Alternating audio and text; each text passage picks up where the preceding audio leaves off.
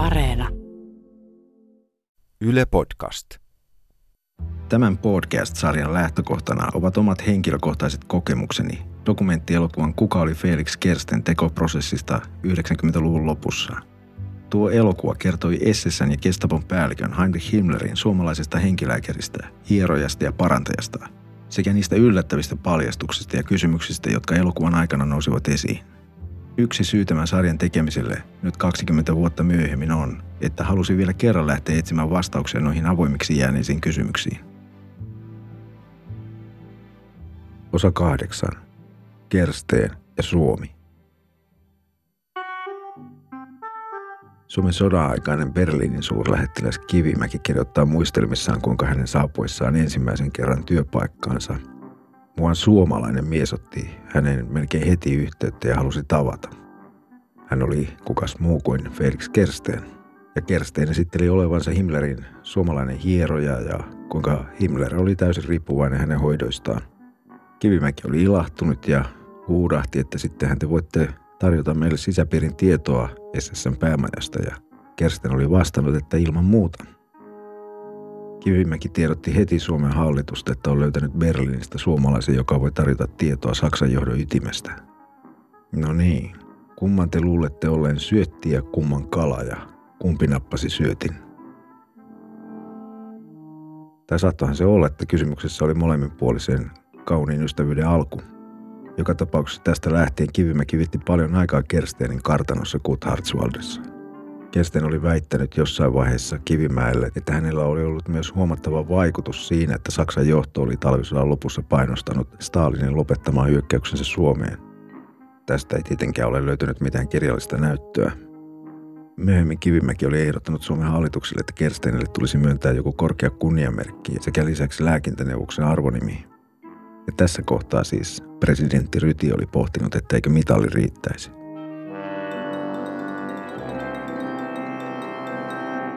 Seuraavan kerran Suomessa oltiin tekemisissä Kersteinin kanssa, kun hän saapui Himmlerin kanssa lomailemaan Suomeen vuonna 1942. Kersten oli suositellut Himmlerille Suomen matkaa, jotta tämä voisi hengitellä Suomen metsien puhdasta ilmaa ja imeä itsensä energiaa muutamien voimapaikkojen kivistä ja ottaa aurinkokylpyjä – Himmler, joka harrasti mystiikkaa ja mytologiaa ja astrologiaa, oli julistanut Suomen yhdeksi pohjoisen arjalaisuuden kehdoksi. Mikä on hiukan ironista, sillä aiemmin natsit olivat luokitelleet suomalaiset niin sanotuksi alemmaksi roduksi. Ja ainoastaan suomenruotsalaiset olivat ansainneet arjalaisen statuksen. Mutta talvisota ja Suomen sotakumppanuus Saksan kanssa sai aikaan muutoksen – Kersten ja Himmler tapasivat matkallaan myös suomalaista valtiojohtoa ja tällä legendaarisella retkellä Himmler oli osoittanut myös kiinnostuksensa Suomen juutalaisia kohtaan. He was a member of Sicherheitsdienst. It tells everything. So he was a Nazi? what else? But what is interesting? Historioitsija Hannu Rautkallion mukaan Kersten oli Sicherheitsdienstin palkkalistoilla ja siis natsi although he introduced himself as a Finnish citizen, he very carefully avoided to mention that he also had a German citizenship. Totta on, että Kersten korosti aina suomalaisuuttaan ja vältti mainitsemasta olevansa myös Saksan kansalainen. To his bosses that they had a person with Finnish citizens in the ranks, you know. Ratkallion mielestä Kerstenin esimiehiä hyödytti, että heidän joukossaan oli suomalainen siviilihenkilö ja hieroja all sides for his personal purposes, you know. Ja Suomen hallitus myös uskoi hyötyvänsä Kersteenistä. About saving the Finnish Jews. No, this is ridiculous. Muistelmissaan Kersten väitti pelastaneensa juonikkaasti Suomen juutalaiset keskitysleiriltä. Does he make a claim to that? Yeah, yeah. in his memoir. And his memoirs are part of fantasy. And... Rautkallion mielestä tämä on puppua. 1942 they came with Himmler to Finland. Tiedettävästi Tällä retkellä on yksi ainoa hetki, jolloin aihetta on käsitelty. There is actually only one evidence about the discussion. Pääministeri Rangel ja Himmler olivat istuneet veneessä kesäisenä päivänä, kun Himmler oli ottanut Suomen juutalaiskysymyksen puheeksi. Ja tiettävästi Rangel oli tässä kohtaa vastannut, että Suomessa ei tunneta sellaista kysymystä. Directly take a question about position of Finnish Jews. Mr. Rangel said, wir haben keine Judenfrage. That's all. Asiaan ei tiettävästi sen koomin palattu. Muistelmissaan Kerstein kertoi ehdottaneensa presidentti Rytille ja ulkoministeri Wittingille, että Himmlerille kerrottaisiin, kuinka juutalaiskysymys täytyisi siirtää eduskunnan käsiteltäväksi, kun se kokoontuu syksyllä. Ja Himmler oli kuulemma pitänyt ajatuksesta, mutta sen koomin asiaan ei oltu palattu. Ehkä tällaisia keskusteluja on oikeasti voitu käydä, mutta niistä ei ole mitään jälkiä. Kerstenin ansioksi on huomattava, että Risto Ryti on kuitenkin kirjoittanut päiväkirjansa, kuinka Kersten oli kertonut saksalaisten kuljettavan juutalaisia joukoittain itään, teurastavan nämä julmasti. Rytin päiväkirjoja tutkineet Hannu Rautkallio ja Ohto Manninen olivat kuitenkin sitä mieltä, että toisaalta Kersten ei ollut kertonut mitään uutta, sillä asia oli ollut jo Suomen valtiojohdon tiedossa. Samalla matkalla järjestettiin myös päivälliset, jossa Himmler tapasi jälleen kerran Suomen valtiojohtoa ja johtavia suomalaisia teollisuusmiehiä. Ministereillä ja presidentillä oli kuitenkin yksi ongelma. Sillä henkilöä, joka oli kutsuttu edustamaan Suomen teollisuusjohtoa, ei tuntunut tuntevan kukaan suomalaisista, paitsi Kersteen. But let's stay still in the visit in 1942 when Himmler and Kersten were here. Kersten also met Ernst Ukkonen. There were some dealings with uh, Ernst Ukkonen. Presidentti ja ministerit miettivät, että kuka ihmeessä on tuo mies, jota kukaan heistä ei tunne, mutta josta Himmler näyttää tietävän sitäkin enemmän. Can you tell the role of Ernst Ukkonen, how he was involved? Tuo mies oli muuan liikemies Ernst Ukkonen. German side, there has been written a lot of about Mr. Ukkonen. Who is Mr. Ukkonen? Nobody knew him in Finland. There was an idea to make business between Finland and Germany, and Ernst Ukkonen was the one who was chosen. Suomessa siis kukaan ei tiennyt, kuka Ernst Ukkonen oli, mutta esimerkiksi Saksan arkistoissa on paljon asiakirjoja, joissa Ukkosen nimi esiintyy, mutta ei yhtäkään Suomen arkistoissa. To establish operational linkages with Finnish economics. That's true. They were writing a lot about Ernst Ukkonen, Yeah. he- that he was supposed to be a very important character. No one knew him here in Finland. I think it's rather funny detail, actually. In German archives, we have found a lot of material covering Mr. Ukkonen, but not from Finland. Exactly. And, what was what was the? I mean, besides besides becoming that kind of uh, position, but was he anything at all? Was he involved in anything? Was a businessman or? Uh, he was a very small-scale businessman. Ukkonen oli Kerstenin vanha kämppäkaveri jo 20-luvulta ja ilmeisesti he olivat olleet myös armeijassa samaan aikaan. Saattaa olla, että Ukkonen oli myös auttanut aikoinaan Kersteniä suomenkielisten asiakirjojen kirjoittamisessa. Himmlerillä oli vastaavasti käsitys, että Ukkonen oli hyvin hyvin tärkeä henkilö. Ja tuosta hetkestä alkaen Ukkonen todistettavasti vieraili usein SSN päämajassa hieromassa liiketoimia on olemassa asiakirja, jossa Kersten ja Ukkonen olivat sopineet, että Kersten saisi 40 prosenttia ja Ukkonen 60 prosenttia kaikista Ukkosen liiketoimien tuotoista.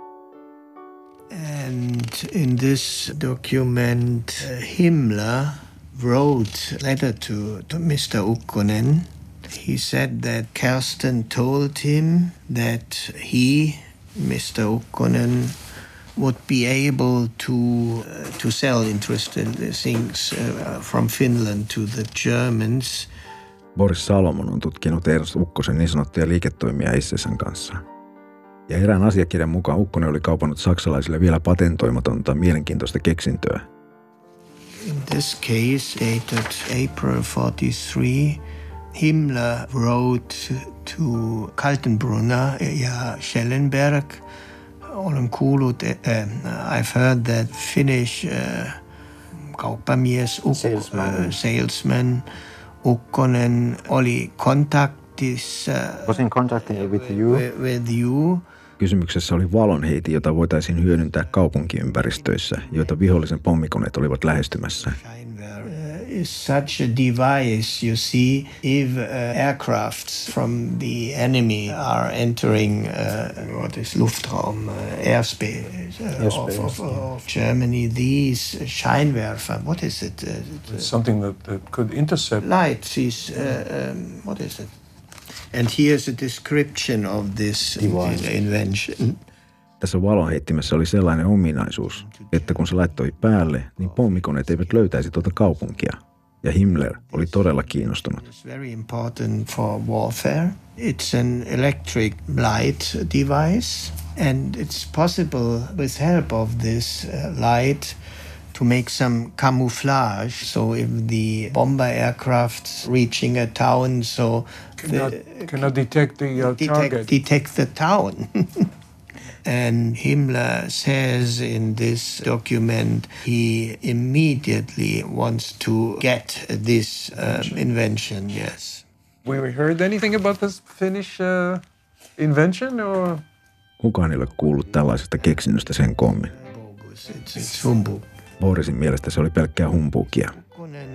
Demands for this invention one and a half million uh, Reichsmark. Ukkonen oli pyytänyt tuosta keksinnöstään puolitoista miljoonaa Saksan markkaa, ja mikäli kaupat olisivat syntyneet, olisi Kersteenkin saanut sievoisen siivun. This is another interesting invention in quotation notes. Uh, we have been in contact with Ukkonen and he offers us interesting L-water invention. I don't know what this is. Toinen keksintö, jota Ukkonen oli kaupannut, oli pullollinen niin sanottua L-vettä. Mikä oli tuon L-veden tarkoitus, ei ollut täysin avautunut saksalaisille. About the how this water was uh, What, was it, what, what, what do you think it is? A purification? Uh, Sitäkään ei oltu vielä patentoitu ja Ukkonen pyysi siitäkin keksinnöstä melkoisia summia. water is now brought uh, the sample to the Hygiene Institute der Waffen-SS. But there is no mentioning what does that water do. Yeah, they, the Germans don't know uh, what it is about. You know what that sound like? It almost sounds like uh, O.C. Anderson's about story about the emperor's new clothes. Saksalaiset toimittivat kuitenkin veden lisätutkimuksiin SSN hygienia-instituuttiin. Offers the SS wooden slippers. Sitten toisaalta Ukkonen onnistui myymään SSlle puukenkiä ja koottavia pahvitaloja. They will be used in concentration camps. Todennäköisesti nämä oli tarkoitettu keskitysleirikäyttöön. Do you think that Himmler knew that they had an agreement? I don't. Uh, Kiinnostava kysymys on, että tiesikö Himmler, että Kersteinille ja Ukkosella oli sopimus näiden liiketoimien voittojen jakamisesta. I think Felix Kersten Mutta Himmler tuskin kuitenkaan tiesi, ettei Ukkonen ollut mikään todellinen Suomen teollisuustahojen edustaja. To get contact to Paul or Kaltenbrunner and, and uh, what's my share? Yeah. Johnin kysyessä Borisilta tämän näkemystä Kersteinistä. Borisin näkemys on aika selkeä. You know, if you were, I mean, like in your articles, I mean, if you were to sum a person like Kirsten, how would you describe that person? Uh, Felix Kersten. Yeah. A liar, opportunist, only think uh, what would be the use for me. Yes. Hänen mielestään Kersten oli valehtelija, opportunisti ja oman edun tavoittelija. Tuon matkan jälkeen Kersten ja Himmler tietenkin palasivat Saksaan, ja Kersten todennäköisesti omaan hulppeaan kartanonsa Kut Hartzwaldeen. Kut Hartzwaldeen ja Suomen hallitukseen liittyy myös pieni erityinen linkki, johon ei ole löytynyt mitään vahvistusta. Kersten kertoo nimittäin muistelmissaan, ainakin sen suomenkielisessä versiossa. Erikieliset versiot nimittäin poikkeavat joiltakin osin toisistaan. Joka tapauksessa suomenkielisen version mukaan Himmler oli halunnut julistaa Kurt Hartzwalden diplomaattiseksi alueeksi.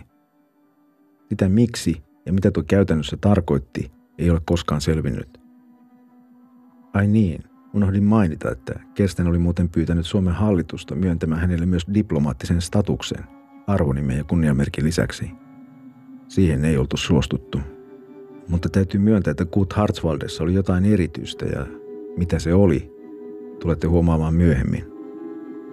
Kurt Hartzwalde ja se metsän takana ollut bunkkeri oli jäänyt vaivaamaan minua edelliseltä kerralta. Samoin kuin se takapihan pienempi maanalainen bunkkeri, jonka siis venäläiset olivat löytäneet ja lastaneet sieltä pois kaksi kuorma-autollista tavaraa. Mikä oli tuo metsässä ollut bunkkeri, jonka saksalaiset räjäyttivät ennen venäläisten tuloa? Mikä oli Kurt Hartswalde? Kun tässä soitan Jos Verlaanille, hollantilaiselle journalistille, johon tutustuin silloin kaksi vuosikymmentä sitten, minä jo tiedän, mitä sieltä oli löytynyt.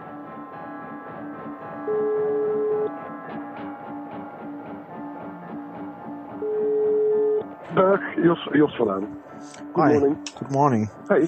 We have something very interesting to tell about the bunkers, but you are not allowed to release. but maybe you, Okay. you could investigate that yourself as well more. What do you mean by the bunkers? The bunkers, which uh, The bunkers are, at in Berlin. At, no, no, in the in Good Yes. in the forest. yes. It's some uh, 500 meters from Good Hartschwald. And what is that exactly? Well, do you know whom the bunkers belonged? Okay. I will call you back next week. Okay. Okay. Have a good weekend. Yeah, you too. Okay. Yeah, bye.